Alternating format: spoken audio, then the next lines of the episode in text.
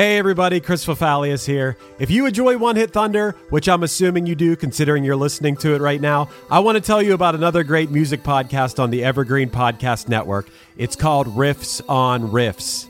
On this season of Riffs on Riffs, hosts Toby Braswell and Joe Watson are breaking down one iconic pop song each week. Everything from Taylor Swift's Cruel Summer to Journey's Don't Stop Believin' to Naughty by Nature's OPP. Each week, they crack open the song, trace its history, decode those cryptic lyrics, and unearth the hidden gems in its musical DNA. Not only do they dive into the song's history, lyrics, and impact, they also go down some fun and oftentimes hilarious rabbit holes. So, yeah, if you're a fan of One Hit Thunder, I think you'll also enjoy Riffs on Riffs. So, go hit that subscribe button on Apple Podcasts, Spotify, or wherever you get your pods. Another day is here, and you're ready for it. What to wear? Check. Breakfast, lunch, and dinner? Check. Planning for what's next and how to save for it? That's where Bank of America can help. For your financial to-dos, Bank of America has experts ready to help get you closer to your goals. Get started at one of our local financial centers or 24-7 in our mobile banking app. Find a location near you at bankofamerica.com slash talk to us. What would you like the power to do? Mobile banking requires downloading the app and is only available for select devices. Message and data rates may apply. Bank of America and a member FDIC.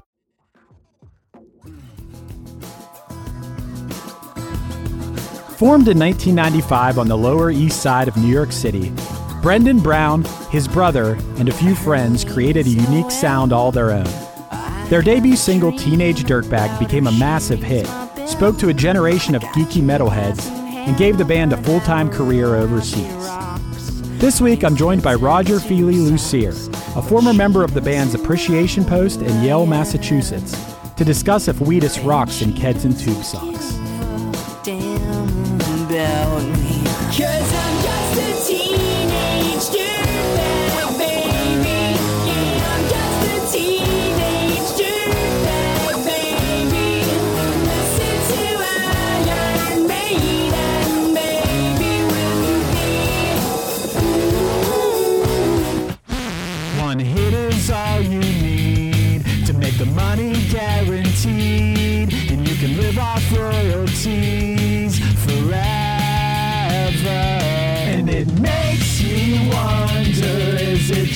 Just a blunder, or is it one hit thunder? Hey, Roger.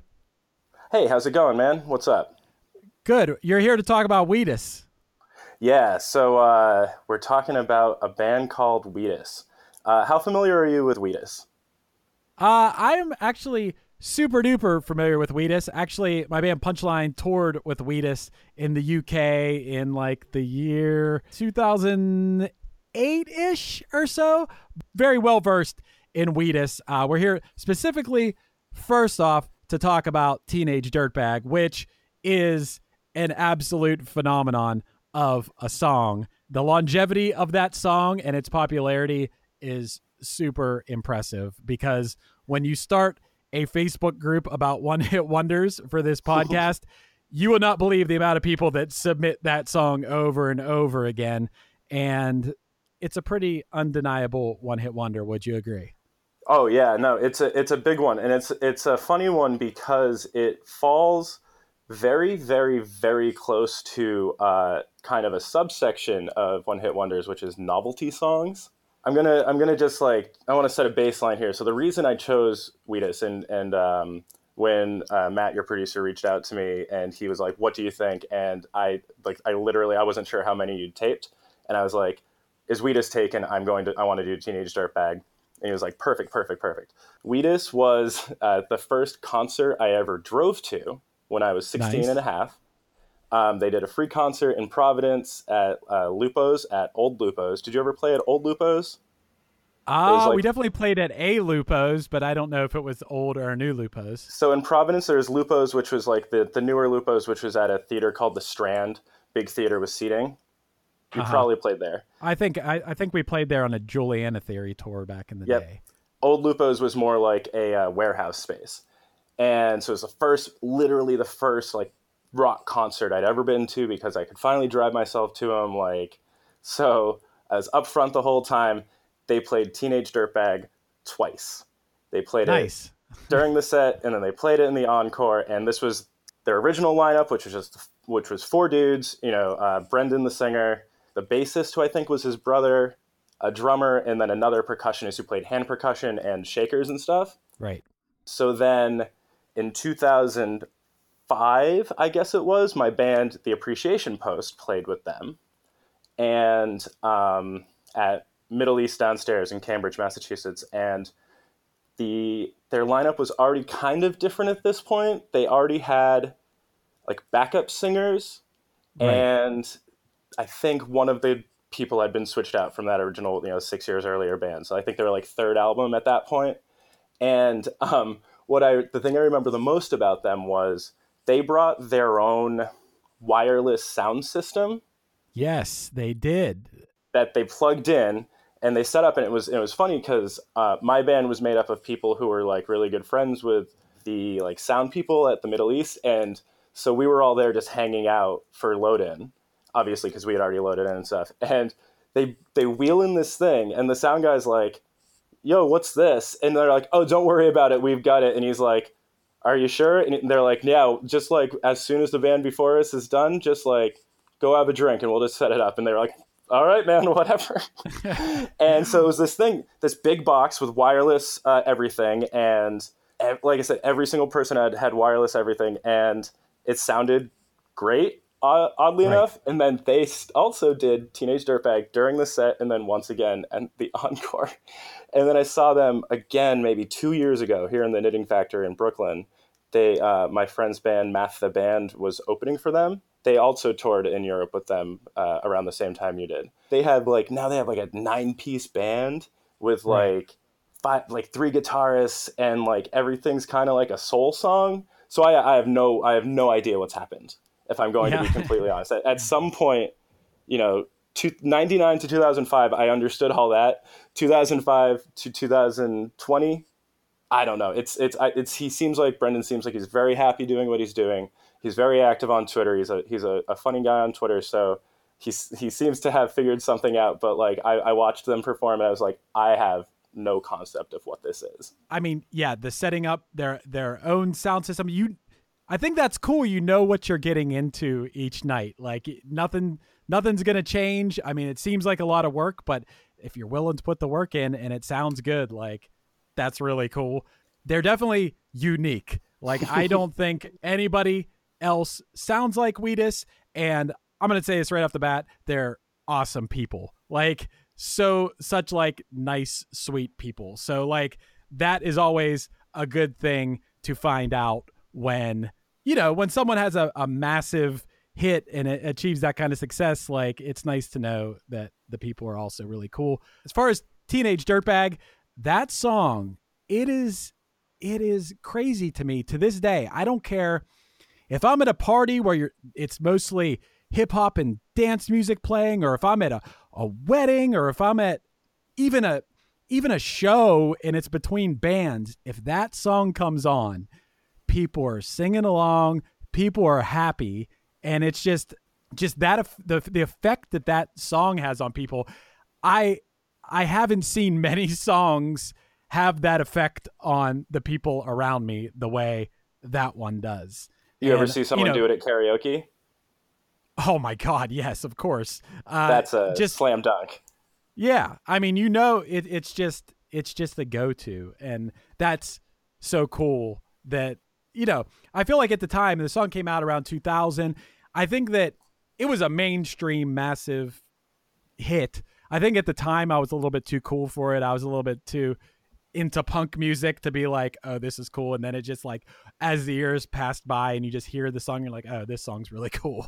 Uh, and you know, it's it's definitely like the vocals are crazy high. Uh, that's definitely very noteworthy thing about it. It's fun to sing along to. It's got cool lyrics. It's just, uh, I got no qualms with Teenage Dirtbag. A lot of songs we talk about on here uh, tend to maybe maybe get on, on, onto what's bad about the songs, but I I, I don't have any problem with Teenage Dirtbag. It's it, what, what's a really good example of. Um, so I have the when Rivers Cuomo released his uh, uh, solo demos anthologies, maybe like between I think it was like between 2006 and 2011 or so.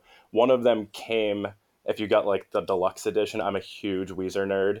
So if you got the deluxe edition, it came with like a bound book of his notes from the Pinkerton sessions and like a lot of like arrangement notes and like just sort of like his thoughts and his diaries from when he got leg surgery and all this stuff. And one of the things he's talking about is how Say It Ain't So was just always felt like such a perfect version of a perfect like sing along song. And what it was was he was really trying to make uh, Pixie's song, which is the you know soft verse, loud chorus thing. Right. And he was like, "What's the way to do this?" And he wrote "Say It Ain't So," where the highest note of the chorus that "Say It Ain't So" was as high as he could possibly sing, and he knew that it was as high as most people his age who are going to be singing along to it would be able to sing and it worked and that's why it works and that's the same thing that happens in teenage dirtbag. It's just sort of like it's already pretty high but then when that loud chorus comes in and, and the distortion gets on the guitar and it's got that little like walk down guitar part it's just so big and like raucous in comparison Right. to that teeny tiny very like quiet co- verse. And then what's funny is once you get really familiar with the lyrics like i did when i was 16 and i bought the album and like wore it out driving around in my in my mustang because i was that kid like you you realize that what it is it's the juxtaposition where like the the teeny tiny parts he's actually being a really vicious asshole.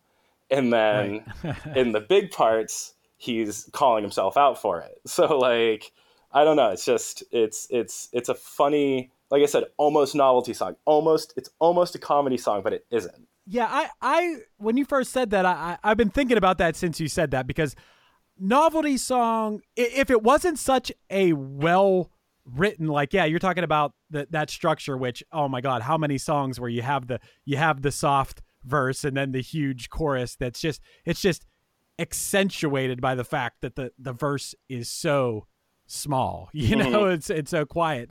When I think novelty song, I think Aqua Barbie Girl. I think I, I think I'm too sexy. I think Baby Got Back or all, all those kind of songs. Whereas Teenage Dirtbag's actually like a a, a rockin' rock song. So so it the any novelty in it is just the fact of all of the feelings and memories attached to that time when that song was popular come rushing back. That's that's how I would feel as far as like the novelty part of that song. so now here's a question not to get too far off tangent but it's fine it's it's all the same It- it's Yeah. this is all the same soup so you said aqua barbie girl so that band as far as i know existed before and existed after that song they're swedish or norwegian or whatever right Yeah, they're Swedish. do you think there are swedish people who loved aqua just sort of as like a dance pop disco band who like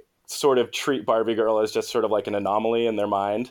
And then they're like, well, at least I've still got these other like seven albums of this. Yeah, uh, apparently we actually it was actually our first episode. We did we did Aqua Barbie Girl, and so I actually am kind kind of knowledgeable on Aqua. They they did have other hits in Sweden. Yeah. We got into like wh- what why on earth like what drugs do you have to be on to really like this music because it's all like Barbie Girl, you know, it's all Yeah. that beat, it's all that like you know, female vocal and then weird weird sugar cubes ish other guy.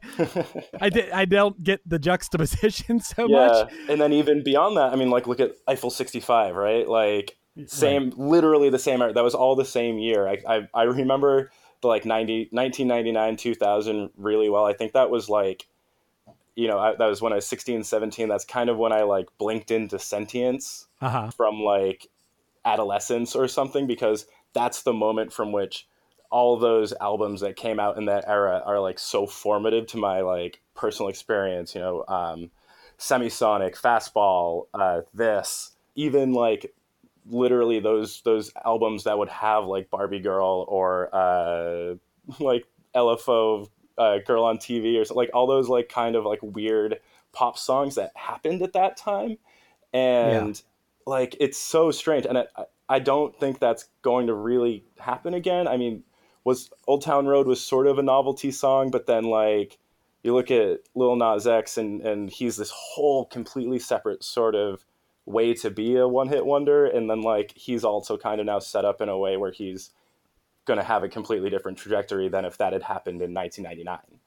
Right. Yeah, because you can, you know, and I, I, Wheatus is a good example of this, and I, I brought it up about some other bands that I know. Like somebody had posted in the Facebook group for for the podcast had posted a Rusted Root, "Send Me on My Way," and mm-hmm. Rusted Root, Rusted Root's actually from Pittsburgh.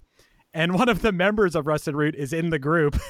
and I was like, oh man, nobody said anything bad about it. It's a great song, and they're a great band that's had this massive success for the longest time. But she commented on it like, yeah, we had a one hit wonder. You know, after that we had 20 years of selling out arenas and stuff. So like there is a there is a way to, you know, I would love to have one hit. you know, like I did it for nine years. I played. I played. I mean, you've you've played far more shows than I have at this point, obviously. Uh, but like, I played like 900 shows in nine years, and like, stri- damn near killed myself, and had like a, a near psychotic break in Germany once, and like, we didn't. I didn't even sniff a hit.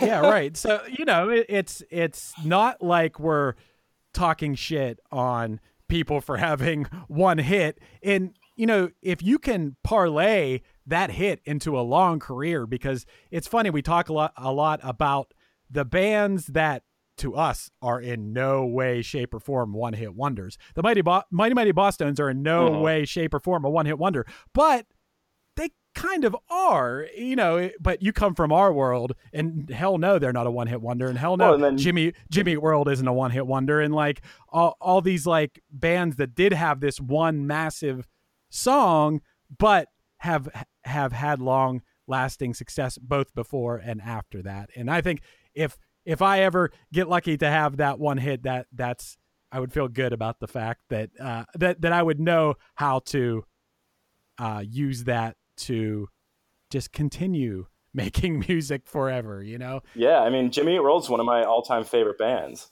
Like, I just saw Right. them. I, I've seen them twice in the past year. I've seen them. Uh, I saw them open for Third Eye Blind. If we're if we're kind of speaking of this realm, I mean, Third Eye Blind are probably what a three-hit wonder. Jimmy Eat World's probably like a one and a half hit wonder. Like, you Right, know, yeah. I'm I would never speak ill of Jimmy Eat World. I, I love all their albums except one, and like I, I would see them. I'd I'd pay any amount of money to see them for forever. But like I also understand from and just from that show, from being at this big arena st- style show where they were opening for Third Eye Blind, and and I don't know. Have you seen Third Eye Blind recently? Do you know anything about this? Uh, I know that that the drummer of Jimmy World was not a fan. I don't know if you saw that controversy after the tour was over. No, but I'm I'm good. Godspeed. You have more power to him because here. So Third Eye Blind is now. Uh, there's only two original members from it. It's it's Stephen and the drummer, and the rest of the guys all quit or were were fired or whatever. They all started another band called XEB, who who they tour playing the Third Eye Blind songs that they wrote. And obviously, Wow. Stephen Jenkins can still play all those songs, but it's so strange. He's like, you know, he's like 52, right? Like, no, no shade, no shade. That that's not a that's no dig to him, but he is like 52. He's wearing like a cut off hoodie, like the sleeves cut off, and he's like skulking around stage. And there's like a big like light show, and he's still doing all the same sort of like in between dialogue stuff that he did when they were like pretty popular, like 2002, 2003. But like it feels so just like an actor on stage, and it feels so not genuine. And they said like at one point he announced that like some f- filmmaker is making a, a, a documentary about the song Motorcycle Drive By. And he was like, so that's why there's so many cameras on stage. And then the whole time he's just like performing to the cameras. And it's like, oh my God, like I, I basically went there to see Jimmy World. So like I was fine with it. But like he's become this like very negative experience to watch. right, right. That's uh, that uh, Zach, the drummer of Jimmy World. You can go back and look at his tweets about it. I was like, damn, he just came out and was like, Did he basically say that? Oh, he straight up was ripped. I mean, it was like a big story that week. Like he was ripping, like basically called him an asshole, like a fake asshole, like straight up just came out and said it. And I was like, damn, that's that's pretty bold. You know, I've had that experience once or twice too, but I kind of like kept it within my circle. I didn't just come out and tweet it. And here's the thing: if I could feel that from 44 rows away, Right. like imagine that from like two feet away. Right. Yeah. I mean, I I do think that they have a couple good songs. I was never a big fan. I always like found Third Eye Blind kind of like cheesy and like wasn't feeling it, but I could admit that like those songs were catchy and I definitely knew a lot of people liked them. yeah. Uh, So, I mean, just to sort of actually pivot this back to Wheatus. Sorry Yeah. about that digression. I actually, I mean, it- it's on it's on topic, right? We're talking about one Yes. wonders, and to pivot that back to Wheatus once again.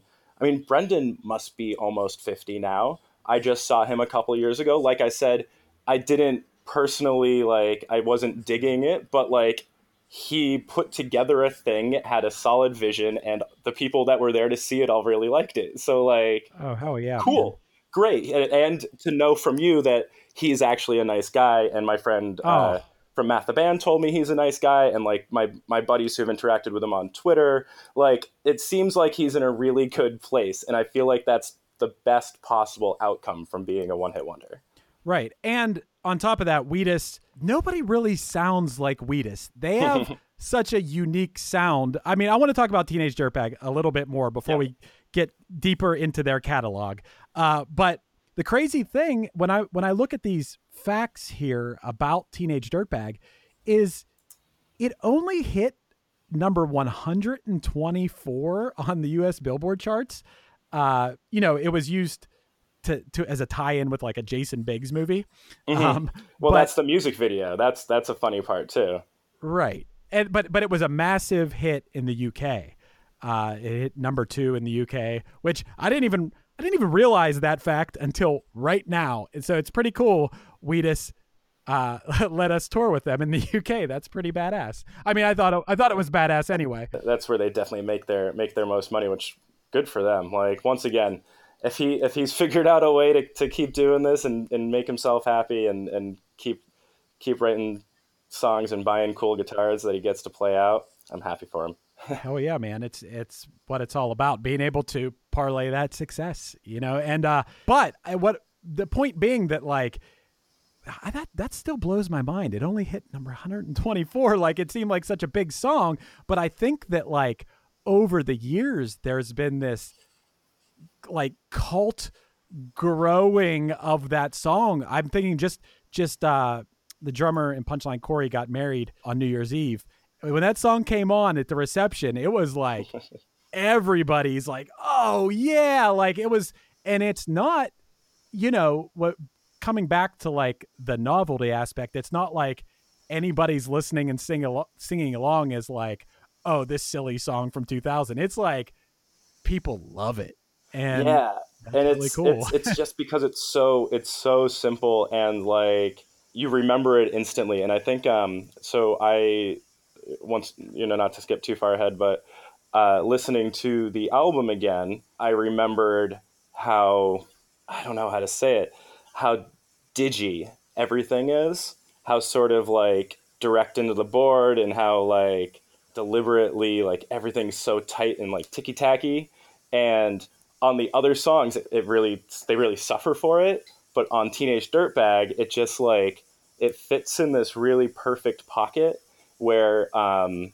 the only there's one just wretched thing about the recording and I, I hope i wonder if you'll agree with me on this but it's the uh, the dj scratches Oh, I think that maybe Um, that that's a little bit of a a, a product of the time. Like, Yeah. uh, I would lo- I would love to hear like what they would say about that now. But that was such a popular thing to do out of nowhere at that like late '90s, 2000, whatever. That was like a staple. I didn't. It's funny you say that. I didn't even really think about that. But yeah. If it, I could do without the the record scratches, know? everything else about it because you've got and and it's so funny um when you toured with them was he our at that point was he playing like the semi hollow body guitar the like the gibson do you remember Uh, uh, like yeah, the red the big red so. gibson Yeah, yeah. because when I saw them in '99, he was still playing just with an acoustic guitar with the the pickup in the uh, the sound hole, like a the Uh-huh. you know beat up old Yamaha whatever guitar covered in stickers, and like through like a board of like the crummiest pedals you've ever heard. And I thought I remember being I remember being 16 and just looking at me like this is the coolest thing I've ever seen. and I want to say in 2005 he might have still been playing with an acoustic, but then like I said when I saw them a couple years ago he was he was up to the, uh, Uh, the now you say, I. I, I can't remember actually. Uh, that It's- that yeah. whole time of my life is kind of a blur, but uh, Oh, you know. totally, totally get it. right. So, but um, when you listen to the record, it's it's that's what they're doing. It's it's an acoustic guitar. It's direct into the board, and then when it gets to a distortion, it's just some you know someone in the studio hit a pedal with their hand, and it's it's so deliberate and it's so you can hear the seams of the digital recording in the entire thing, and it feels so incredibly 1999 2000, and like it just it makes it it makes it so instantly recognizable. But before before we get any deeper, I also want to talk about this because I think this is really interesting. You know, when you listen to the lyrics of the song and you kind of like it tells a story. You know, he's a teenage dirtbag, and then he meets this uh, this other teenage dirtbag. It's like a really cute, nice story. But I want to read this quote from Brendan about the origins of the chorus of the song. He said, and- I'm sure you might already know this, but he said it came from the summer of 1984 when I was 10 years old. That summer in the woods behind my house, there was a satanic, drug induced ritual teen homicide that went down. And the kid who did it was called Ricky Kasso, and he was arrested wearing an ACDC t shirt. That made all the papers and the television, obviously. And here I was, 10 years old, walking around with a case full of ACDC and Iron Maiden and Metallica songs, and all the parents and teachers and cops thought I was some kind of Satan worshiper. So that's the backdrop for the song, which I think is really cool, funny, awesome backstory. Yeah, Uh, that's crazy. And it's it's really funny because you know even uh, like this song, he's uh, you know it, it like it veers into the almost incelly like gross uh, stuff, and we'll talk about this when we talk about the rest of the album where it goes a little further into it. But but what's funny about this one is the, you know the the comedic reveal in the third act is the girl is actually into him and likes the same stuff and he's just been making up this false reality about the boyfriend even existing and being you know wanting to like whatever call the cops on him because he brings a gun to school or whatever it is do you know what i mean like Right. The, the, that one ends resolves with oh yeah it actually turns out bad on me. It turns out she actually liked me. Um, but then in the rest of the album there's just some really gross stuff that like does not age as well When you need mealtime inspiration, it's worth shopping Kroger, where you'll find over 30,000 mouthwatering choices that excite your inner foodie. And no matter what tasty choice you make, you'll enjoy our everyday low prices, plus extra ways to save, like digital coupons worth over $600 each week. You can also save up to $1 off per gallon at the pump with fuel points. More savings and more inspiring flavors make shopping Kroger worth it every time. Kroger, fresh for everyone. Fuel restrictions apply. Hello, Tom May here, host of Future Friday. I've spent the last 15 years on the road with my band, The Menzingers, where I've met all kinds of wild and fascinating people. So I started a podcast. On Future Friday, I talk to fellow musicians about the moments that made them, their passions outside of music, and the curiosities that tie us all together. I've also talked to the likes of UFO researchers, magicians, soldiers, and documentary filmmakers, and I'm constantly searching for folks that can shape and change our view of the world. You can check out Future Friday wherever you like. Right. Hey, well, hey, that's can we, can probably we talk? why it ended up being a one-hit wonder from at least that album. Can we talk about the fact that when they play this song on the radio, they censor out the word gun? Oh Did you yeah, know that? and sometimes Dick as well. Um, the the version of the album that is on Spotify has guns gun censored out. But the entire album is censored. I couldn't find a non-censored version. Maybe I didn't look hard enough, but maybe I Wow. have some weird setting on my Spotify. Maybe they think I'm 14 or something because I do actually listen to a lot of pop music. So Yeah, me too.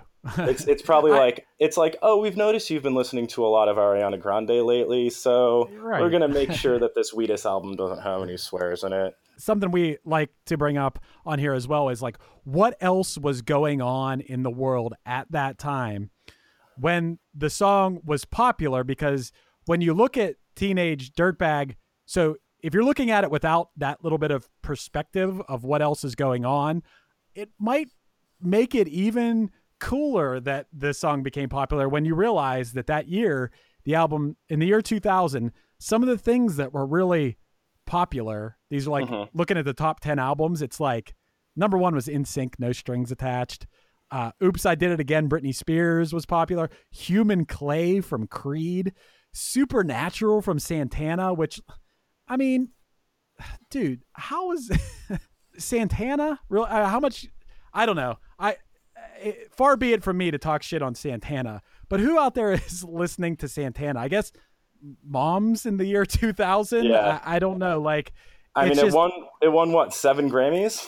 Yeah, I, uh, I don't know. Uh, I'm not trying to drag Santana here, but the the point being, like, I don't really want to listen to Santana. It might just be me. But it, top singles at that time, "Oops, I Did It Again," U2's "Beautiful Day," Bon Jovi, "It's My Life." I don't know. I'll take Teenage Dirtbag over any of that. like I said, I, it, it really does come down to just the rest of the album. Once again, I I, I have a fear, and I, I, I do fear that Brendan will listen to this, um, simply because I know he is, like I said, he's active on Twitter, and I don't really don't want him to think I'm dragging him. I just personally, I didn't feel that the rest of the album aged very well. I'm glad he has 20 years of music after it. One of the songs, Hump 'em and Dump 'em, has like a Clinton drag, and he like talks about Monica Lewinsky, and you're like, eek. It gave me pause. It gave me like, it's one of those things that like you you reevaluate the way that you listened to things, or like you things that like pop culture that you took in when you were a teenager. I don't think he's that guy. I think he's doing it No. he's singing songs where there's characters being portrayed that he's voicing. I'm not saying that's what he is or how he feels or what he believes, but like it's the it's it's the kind of humor that was fine then and is probably not now. right hey man it's it's crazy it, it it was only in the past I I feel bad even saying this but i feel like it's only in the past year or so where even i was could look back and be like oh wait a second the whole like talking shit on monica lewinsky thing was fucked up. Mm-hmm. Yeah. like why did she get the brunt of all the jokes and all the like I listened to she was on Dax Shepard's podcast recently and I listened we listened to her story and like you're like whoa wait a second. She was honestly the most bullied person maybe of all time. Why? She didn't she didn't even she was forced into into even talking about that she was tricked and forced. Uh, there was a really good podcast about that whole the whole deal with with that. It was on slate. It sucks like she was the most bullied and still to this day people unless you think about it critically like yeah talk shit on bill clinton about it. Like he took advantage of a young intern at the time. But what but she is not the person who should have been completely like her life if she wasn't a strong person she could have mm-hmm. very easily taken a really bad turn. I mean she does talk about some a lot of the bad things that happened in her life but she came out in the end she came out you know stronger and a good person or whatever or whatever Yeah. but she could have very easily like killed herself through all that. Like she was the the most bullied person ever. So yeah that's an interesting thing to think about. And another interesting thing to think about is all the music that we listen to that yeah did, does not age well especially in the 90s 2000s like stuff that you didn't even think twice about Yep. but then you look back on it and you're like oh damn and a lot of it just comes back to and it's that humor thing and it's you know i'm not i'm not trying to be quote unquote woke i'm not trying to be like it's just sort of like at at a bare minimum now you kind of have to look at these things and say like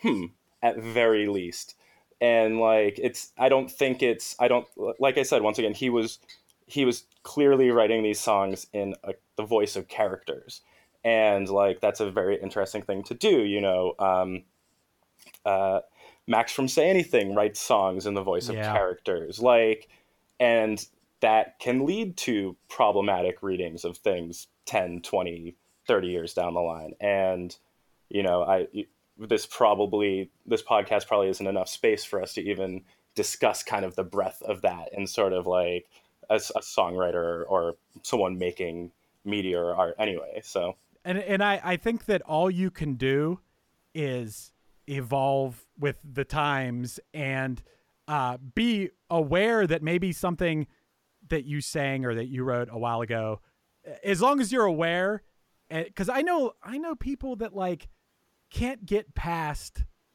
Yeah, like I said this thing in the 90s and it was okay then. Why isn't it okay now? Well, it's not okay now because like we've evolved as a human species and we realize that like yeah saying retard isn't cool anymore you know Mm. no, Like- exactly. Or like- even um, you look at uh, Hayley from Paramore a couple years ago wrote an apology about the lyrics to Misery Business because they're like they play into the like girl on girl, anyone who's not me is a slut, like negative sexuality sort of thing. That like first of all, when she wrote the song when she was eighteen, was the way that main and, and, like it's not excusable it's, it's bad that it happened and it's bad that it ever happened and, it's, and that it was happening but like that was kind of the mainstream way that even a young woman would express her own frustration with that and right. for her to have acknowledged that like hey i'm sorry if i if i created art that sort of gave you a negative perception of what what you are who you could be. And i thought that was pretty interesting to see. Yeah, to be able to look back in in that sort of mature way at, at things you have written, because hey, I, I'm guilty of it too. There are things that make me cringe, like early in Punchlines catalog and stuff, where I'm like, oh man, like just like you know, we we came from a world like there's no getting around it. It's pretty when you look at the lyrics, a lot there was like a lot of misogyny going on and like and not proud of it and and wouldn't do that again. And I don't think the punchline was especially bad culprit of it. Like but a lot of bands in the scene at the time were and it was about yes, yes. it was about being part of the existing zeitgeist or whatever that's probably too too lofty of a way to describe it but like um, it's just like it was being sometimes it was being played for like tongue-in-cheek humor and like in ways that we now realize are like eek yeah Right. People can and also people can listen listen to things just like people can watch things in the wrong way, if you know mm-hmm. what I mean. Like you could li- you could watch a movie like how are you reading joker are you saying right.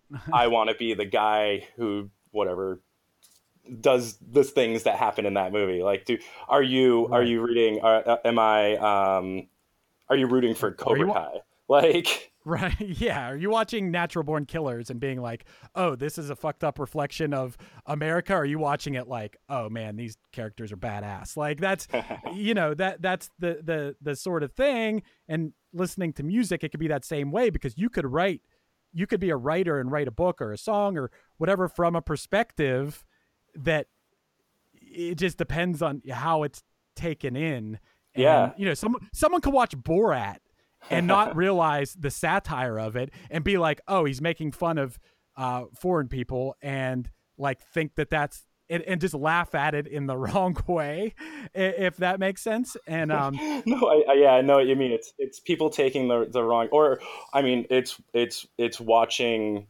it's watching Fight Club and not seeing it as a satire of what's happening on screen, despite despite the fact that like whatever you want to say about the, the politics being espoused in it, but like the way that it the, it's it's it's about like bringing around supposedly positive change through like the most toxic means possible. And you know, if you come out of that, if you come out of that saying, "Ah, shit, I got to go start my own fight club and start beating dudes up," you're saying, "Oh, wait, I'm I'm asking the wrong questions."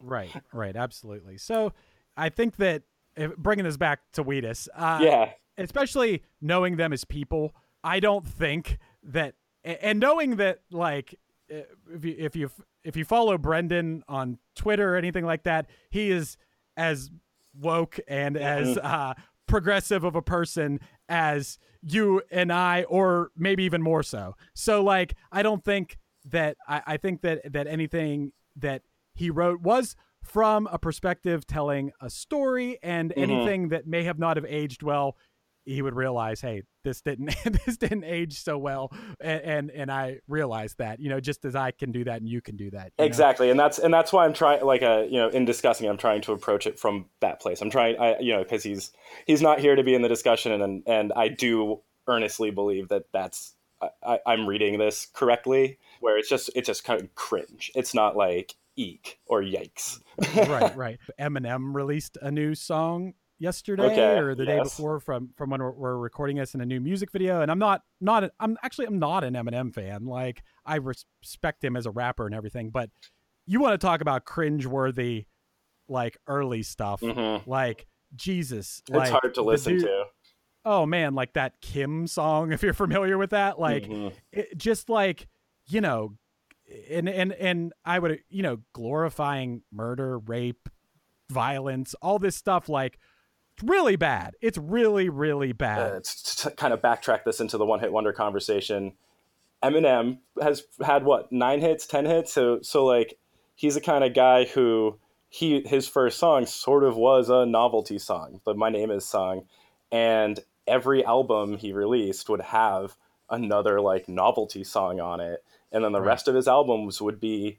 Uh, I don't know if you remember this. It would always be like, here's a song that sounds like clown music, right. with and then like every other song on the album was like hardcore Dr. Dre rap, and it was a it, it was a real Trojan horse, I guess that that they were doing, and like whatever it was was like perfectly timed and perfectly existed that he wasn't a one hit wonder off that because like I don't necessarily know if at any point earlier or later in music he would have been.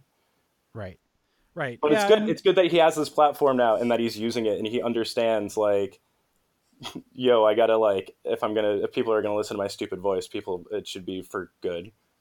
Right. And I I mean I I that's that's what I do respect. And like, you know, like you said, it's if you're going to get uh, mad at Eminem that like uh, someone who would I'm not saying I'm defending him, but if you were going to be someone that could defend him, I think an argument that could be made would be like, hey, if you're going to get mad at Eminem for these like you put it, like these three act plays that he he made this th- back then that are very cringeworthy.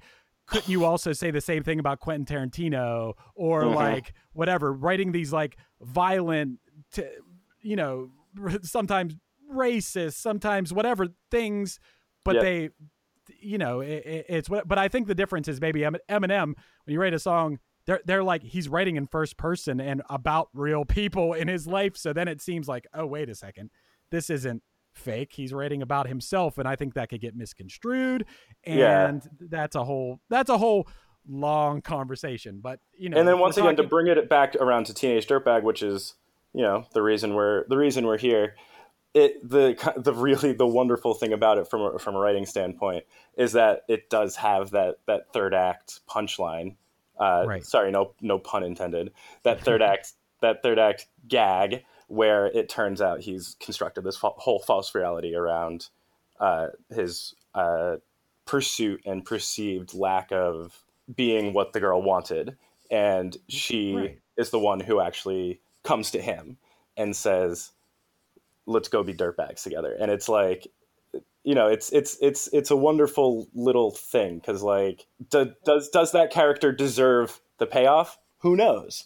But he gets it. well maybe we really need teenage dirtbag right now because you i never really thought about this before but you said it a few times like the incels like maybe they need to hear this song and be like oh there there is hope and i don't need to uh you know take the gun to school and things like There's that there's no So reason maybe- for me to sit and let this stew.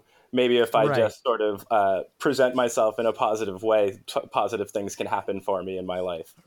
Right, for sure. So, you know, we, we talked about a little bit like, but digging deeper into Wheatus's catalog, which is part of what we do on the podcast, like they have this one song that is just like my favorite Wheatus song. It's called Lemonade. I don't know if you're familiar with this song. I think I remember a music video for it. That was probably around 2007 or 2008, right? Yeah, yeah. I believe it was when we uh, when when we toured with them. I believe it was the record that they were touring off of. All records get especially nowadays they get all mixed up for me because you just stream songs instead of albums a lot of times, but Lemonade Lemonade's the jam. Just tell me his name. Just tell me you didn't get laid in our bedroom, and was it the same? Just tell me if his dick is bigger than mine. Do you remember the way it was when I was home before I left you all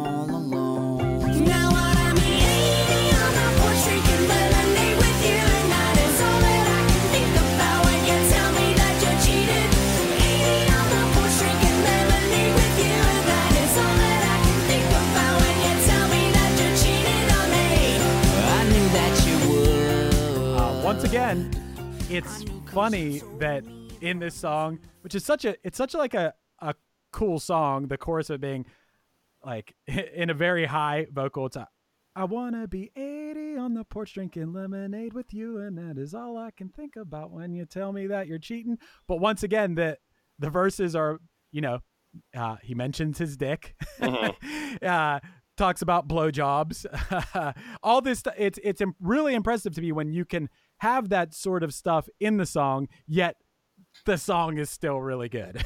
if you if you can if you can construct a melody the words can kind of be anything that sounds like a negative it sounds like i'm being cynical i'm looking at the lyrics they're very funny they're very but they're also very 2007 2008 i love it Right. Yeah, yeah. It's I mean, it's a really awesome song. And once again, like Wheatus in general, I don't know I don't know what their writing dynamic is. I kind of think is Brendan, uh, but I, I have to believe that that it's a group effort to to some extent. Here's here's kind of a funny thing. I, I'm uh, sorry to interrupt. I, I'm just on on Google and it says that that album. So it was released. Uh, uh, the songwriter copyright on that song, uh, Sony ATV Music Publishing, Ultra Tunes, which I have to imagine is um, Brendan's uh, LLC, and then Capitol Christian Music Group. So this is a Christian song. Oh, nice.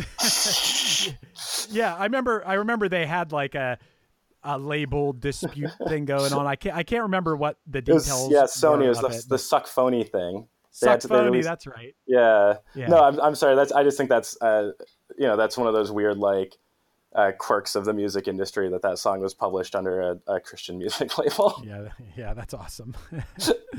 yeah, man, I I do in in general. I think it's inspiring and uh, motivating to me when bands and artists do their own thing, don't sound like anyone else, and achieve success. Like Yeah. I don't think maybe Teenage Dirtbag is a little formulaic or whatever, but in general, I think that like Wheatus isn't trying to sound like anyone. And I think that that's like one of those reasons like all of my favorite artists, like Ween, they might be Giants, Ben Folds, Björk, all these people like that did their own thing and don't sound like anyone else Yeah. and achieved massive, long lasting success. That's always a really cool thing. And I, I think Wheatus is one of those artists and I got mad mad respect. for Yeah, and a big part of it is it's Brendan's voice is so specific.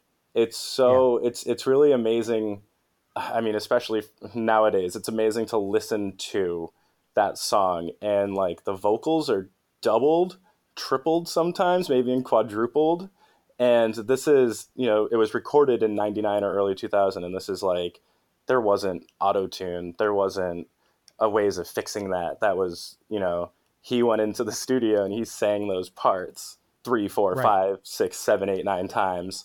And then they sat down with the producer and they they picked the best ones and made sure everything lined up right. And you know, that's that's a, I mean, you know, obviously from from being in the studio, that's a hard thing to do. And you know, his his voice live is phenomenal in the same way. So he he knows exactly he knows exactly what the what what Brendan O'Brien brings to Wheatus and why Wheatus needs Brendan O'Brien and why why he writes his songs that way. And that's a that's a pretty hard thing to do. for for sure. And, and Sorry, did I say is is it Brendan O'Brien? Have I been calling him? Is that the wrong? Uh, I feel Brendan Brown. I'm sorry, Brown, man. yeah, If you've been listening, ah, that sucks. I had the I had the pay I had the Wikipedia page open and I said O'Brien instead of Brown. Ah, well, It's all good. Hopefully, like I said, I I feel pretty confident he's going to listen to this, and I hope I didn't say anything that that bummed him out too much. No, I don't think that. I'm a fan. I don't think. Right. Me too. And I don't think if I listened to this podcast and somebody was say, talking about as in depth and talking about the things that we were talking about about punchline, I would be like, "Oh, that was cool." They, they Yeah. were super super honest, but they also like me. Yeah, once again, Brendan, if you listened, or Brend- if any of Brendan's fans listened, I apologize for saying your last name wrong um, multiple times across the last 45 minutes. yeah. But anyway, hey, this has been really fun talking to you, man. Yeah, this has been good. I think um, I ended up, like I said, I listened to the album. I ended up not enjoying it as much as I remember enjoying it when I was 16, 17. And that's kind of just what happens with things sometimes. But the, the truth, the fact of the matter is the, the song Teenage Dirtbag, it's good. It's great. It's, it's like you said, it's everything you said. It's, it's a, it's a party starter. It's something that people, I imagine you and I are roughly the same age. I'm 36. yeah, thirty nine. So we're we're close. Yeah, it's, we're the same age. We experienced the same things at the same time, roughly. People people our age all experience this at the same time, even though it only got to number 100 on the, the Billboard charts or whatever. It was such a it was such a stamp on like our era. It's the same as Semi Charm Life, which I think was like 96. So like that was probably the first of this sort of like pop music as guitar rock as crossover alt hits and this was definitely part of that. And i think that that's something that especially people like us who then ended up going into liking punk music emo music even like metalcore like things like that that, that kind of blew up in from like 99 to 2009 we all sort of had that. And that's just something that like people who were 12 to 20 at that point in time had in common. And it, it, that's why it's such a great like thing to have as a, a unifier for a generation i guess Yeah, yeah. And this song, I really believe it's not going anywhere. Uh, just seeing it, even in 2020, people just like reacting to it. J- just seeing people react to the song with excitement in the year 2020, it makes me believe that this song is going to be around when it's 2040 and 2050. People are still going to be enjoying this song because it's 20 years since the release, and I can only I could only see more excitement about this song being played now. So, uh, yeah, man, it it's must be pretty cool to have a hit like that. Yeah, no, one hundred percent, and more. Once again, more power to him that that they've been able, or that he's been able to kind of continue with this as as an entity, as a as a thing in his life. And like I said, when I saw him a couple of years ago, it seemed like he really radiated a, a positive presence on stage, and I was very happy for him. Hell yeah, man. So, hey, before we go here, um, you played in the appreciation post, which ha- hasn't been a band since or has been on hiatus since. I left the band in 2009. I think that they may have they released an album. Actually, I don't want to like make this go too long, but we recorded a full length with Mark McCluskey, who I know you know. Nice. Um, Hell and yeah. It came out really awesome, but then I got this opportunity to join another band, um, and I, I left the Appreciation Post. They ended up re- releasing that, I think, at first as two separate EPs, and I think that's up on Spotify. Um, and then there's probably another EP that I didn't play on, but it's really fantastic. Check that out, the Appreciation Post. Um, uh, I had the other band I joined was called Pretty and Nice. We released a couple albums, did a did a bunch of tours. Once again, sort of it flamed out.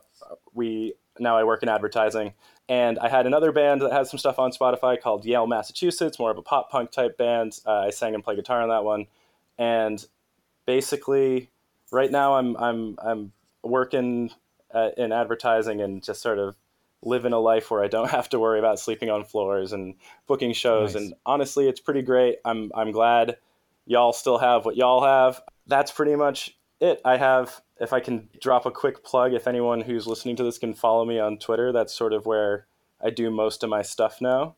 Um, nice. a lot of if you if you thought that things I said on this were insightful, I kind of try to do things like that, but it's also the opposite of that. so, um, you know, Nice. check it out. I think that they'll probably post it in the like podcast notes for it. It's I am the Rog, I A M T H E R O G. um, on Twitter. Follow me and say hi. Say that you listen to the podcast. Say that you enjoyed it. Also, you should follow Chris and the podcast. I'm sure. Hell yeah, man. Uh, so cool, man. It was great having you on. Uh, I feel like we are we, we're on the same wavelength. We if we lived closer to each other, we'd probably hang out with each other. Yeah, man. If you ever swing through New York, uh, hit me up. Hell man, hell yeah, man. We'll do. just kind of in conclusion, it's cool to have things that you used to listen to that maybe don't resonate the same way with you. It's totally fine if you still like it too. It's not my problem. just do what you got to do. Hell yeah, man. That All sounds right, good. thanks a lot. All right, dude. Thanks for doing this. If you think that I don't notice, you're not looking me in the eye and you're blind And I don't have the time to sit here and wonder just what's under your skin tonight This has been One Hit Thunder. One Hit Thunder is produced by Matt Kelly as part of the Geekscape Network and hosted by Chris Fafalios of the bands Punchline, Pack, and Another Cheetah. You can hear Punchline's song Heart Transplant off their major label debut Action playing under me right now. Follow this week's guest on Twitter at I am the Rog and check out his new band, New Restaurants, at newrestaurants.bandcamp.com or in the links in our show notes, along with all of our social media tags. Punchline will be playing Anti-Fest on March 28th in Pittsburgh, featuring Anti-Flag, Suicide Machines, and many other great bands. Visit punchlion.com for tickets, as well as news, merch, and other upcoming tour dates. Let us know your thoughts on the show by emailing us at onehitthunderpodcast at gmail.com, and make sure to rate, review, and subscribe to us on your favorite podcasting app. We'll be back next week with another episode of One Hit Thunder. Smile. But I shouldn't, cause I hate you. And I hope this irritates as much as it does to me. But I don't want you. I'm not looking at you like I used to. When you kiss me, when you want me, what did I do? What did I say? What did I do? What did I say to make you forget? You're listening to the Geekscape Network.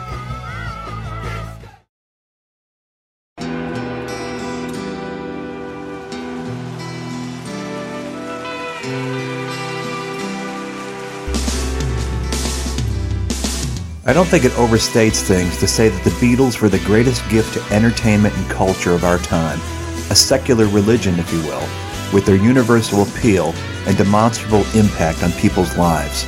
I'm Robert Rodriguez, host of Something About the Beatles. With every episode, I speak with historians, musicians, artists, and Beatle witnesses, all in the service of fresh insights into the most joyous cultural entity the world has ever known. I hope you'll join me and listen to Something About the Beatles, now on Evergreen and wherever you get your podcasts.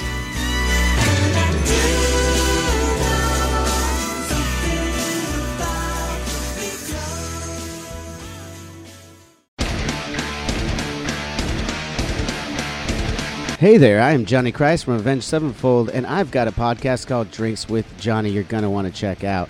I sit down with a bunch of different people from all different walks of life, from professional wrestlers to actors, comedians, fighters, musicians, everything in between. I'm just looking to make some friends and have a good time doing it. So if that sounds like something you're into, go check out Drinks with Johnny, streaming everywhere now.